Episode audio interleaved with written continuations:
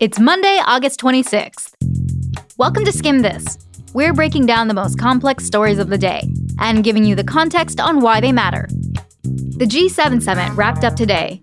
We'll connect the dots on three big issues the world leaders tried to address and what happens next. Then, President Trump has a new 2020 challenger from within his own party, former Congressman Joe Walsh. We'll give you the details. And finally, we look at the legacy of tennis star Althea Gibson, who broke racial barriers and was honored today in New York. We're here to make your evening smarter. Let's skim this. The most complicated stories today are about the G7 meetings in France.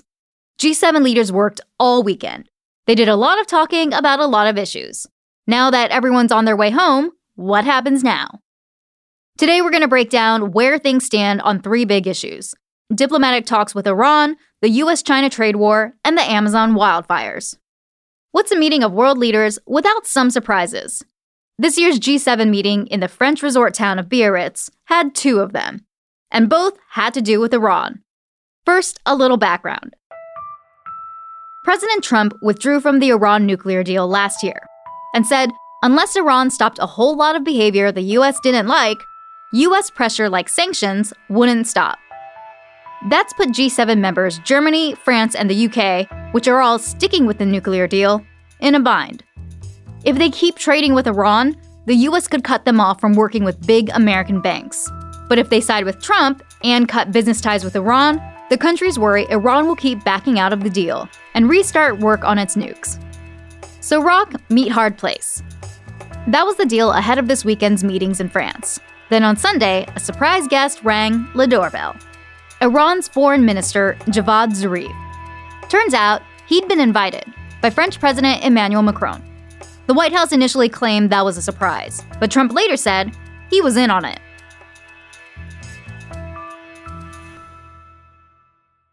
Macron and Trump gave a joint press conference this morning where they revealed yet another surprise.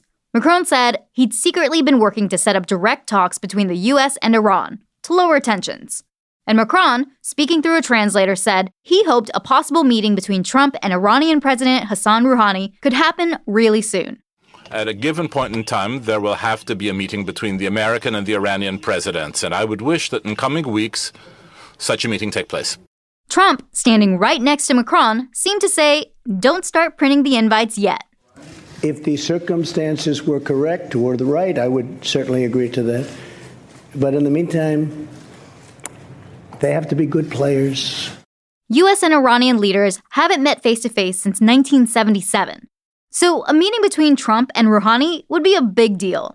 People figured Iran would come up this weekend, but the possibility of direct, high level talks between the US and Iran, that's new. The other big issue we're watching post G7 is the US China trade war. China's not in the G7, but whenever the world's two largest economies go at it, that affects everyone. Today, Macron summed up what it's like watching the trade war go down from the sidelines. What's bad for the world economy is uncertainty, and the quicker an agreement is arrived at, the quicker that uncertainty will dissipate. So, do we get any clarity from the G7 about whether the trade war will get worse or better? It's hard to say. On Friday, Trump called Chinese President Xi Jinping an enemy of the US, and it looked like the trade war was about to get a lot worse. Then on Sunday, Trump seemed to express regret over how bad things had gotten with China. But then the White House said, no, no, the president actually regrets not going tougher on China. And today, whiplash alert, Trump called President Xi a quote, great leader, and said trade talks would start very shortly. So, which story are we supposed to believe? Today, a reporter pushed Trump to make up his mind on China, and the president seemed to claim his unpredictability was just his style. You're talking about global economic instability, right? I don't but, consider but it instability, that it but comes from is the back and forth and the changing Uh, statements from yourself, so that. Um, Sorry, it's the way I negotiate. So my question is: Is that a strategy? Is it a strategy to call President Xi an enemy one day and then say that yeah. relations are very no, good the next no, no. day, and then you know, I mean, it's gone back. It's the way I negotiate. It's done very well for me over the years. So file this one under no new news, which could mean more uncertainty, the kind Macron and global markets are getting more and more tired of. So things with Iran could be changing, maybe. Things with the US and China, still TBD. But we did see some concrete efforts out of the G7 when it comes to the Amazon. Today, Macron announced that G7 leaders have agreed to send $22 million to help countries like Brazil battle the fires there. Even as Brazil's president Jair Bolsonaro has railed against the G7, and Macron specifically, for interfering in the way he's responding to the crisis. Over the weekend, Bolsonaro sent military aircraft to dump water on the fires. It's not entirely clear what the 22 million will be used for, but a source tells Reuters it could help pay for firefighting planes. So, what's the skim? G7 leaders had a lot of fires to put out over the weekend, and the actual fires in the Amazon maybe received the most concrete action. Macron says the US supports the idea to send 22 million, although President Trump skipped at least part of a meeting about it this morning. So, some action, although maybe a drop in the bucket. On trade with China, we got pretty much just talk from Trump, who touted the benefits of his unpredictable negotiating style, despite concerns from other G7 countries about economic uncertainty. And on Iran, we got new ideas to fix an old problem. If Trump and Iran's president really do meet, that'd be historic. Even when President Obama negotiated the Iran nuclear deal, he didn't meet Iran's president in person. But his talks with North Korea have shown face to face meetings don't always clear things up. The G7 is just one of many international squads that meet up every so often to talk things out. If you want to know more about what international groups like this do, we have a new guide up on our website at theskimm.com/guide.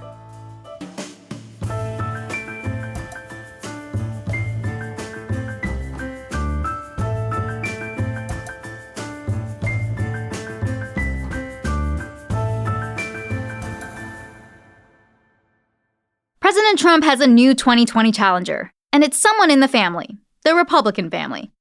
Former Illinois Congressman Joe Walsh says he's going to take on Trump in the Republican primary. That makes a total of three Republicans, including Trump, versus the million or so Democrats still in the race. Here's Walsh announcing his candidacy on ABC yesterday.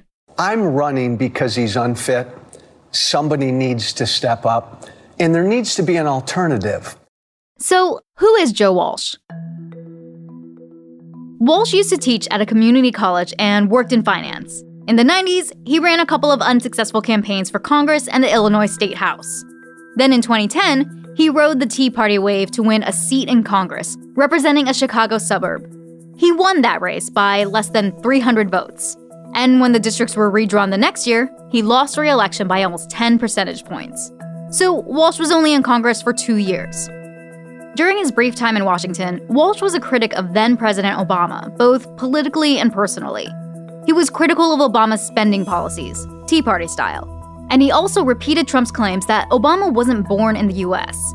When he was voted out of office, Walsh started a new career in talk radio, and he became pretty controversial.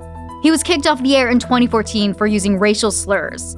He called Obama a Muslim and a traitor, he tweeted that Black Lives Matter activists were punks who should watch out. This weekend, he apologized for some of those past comments. Here he is on ABC yesterday. There were plenty of times where I went beyond the policy and the idea differences, and I got personal and I got hateful. I said some ugly things about President Obama that I regret. And, and it's difficult, but I think I think that helped create Trump. During the 2016 election, Walsh supported Trump. He even tweeted that he would grab his musket if Trump lost. Now he's calling Trump, quote, a danger to this country. Because he says Trump is siding with foreign dictators instead of the intelligence community, and that he's a liar and a bully. Talk about a change of heart. Here he is on his radio show last week. People on both sides of the political divide in this country right now will get hurt if this kind of ugliness and incitement to violence continues. Some people say Walsh's candidacy is just a publicity stunt and that he doesn't have a chance of winning the primary. Recent polls of Republican voters show Trump's approval rating in the 80s, so he's pretty popular among his base. But Walsh isn't the only one still giving it a shot. Former Massachusetts Governor Bill Weld is also in the game.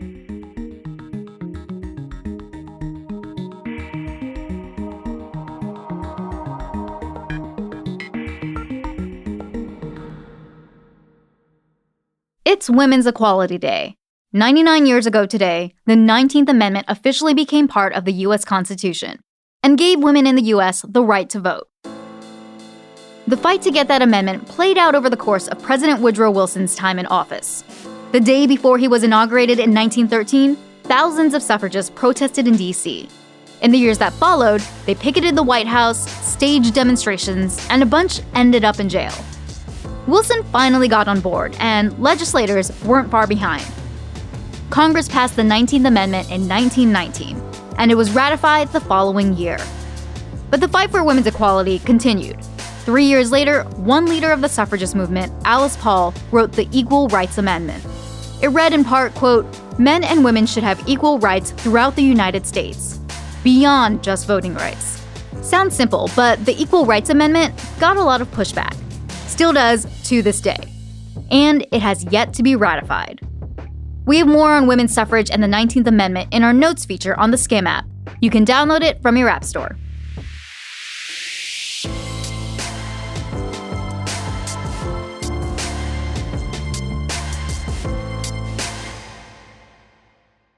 Before we go today, we've got a fun fact coming to you from the US Open. The Grand Slam tennis tournament kicked off today at the USTA Billie Jean King National Tennis Center in New York. And to mark the occasion, the US Open unveiled a brand new statue of tennis legend Althea Gibson.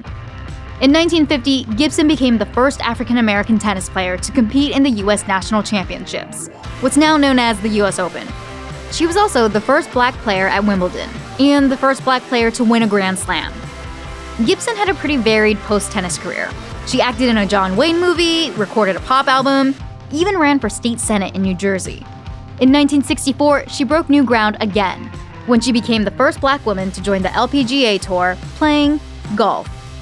Like we said, trailblazer. And that's all for Skimm This. Thanks again for listening, and be sure to hit subscribe and rate and review us wherever you get your podcasts. If you want to add the Skimm to your morning routine, you can sign up for our free newsletter, The Daily Skimm, right on our website at theskimm.com. It's everything you need to know to start your day right in your inbox.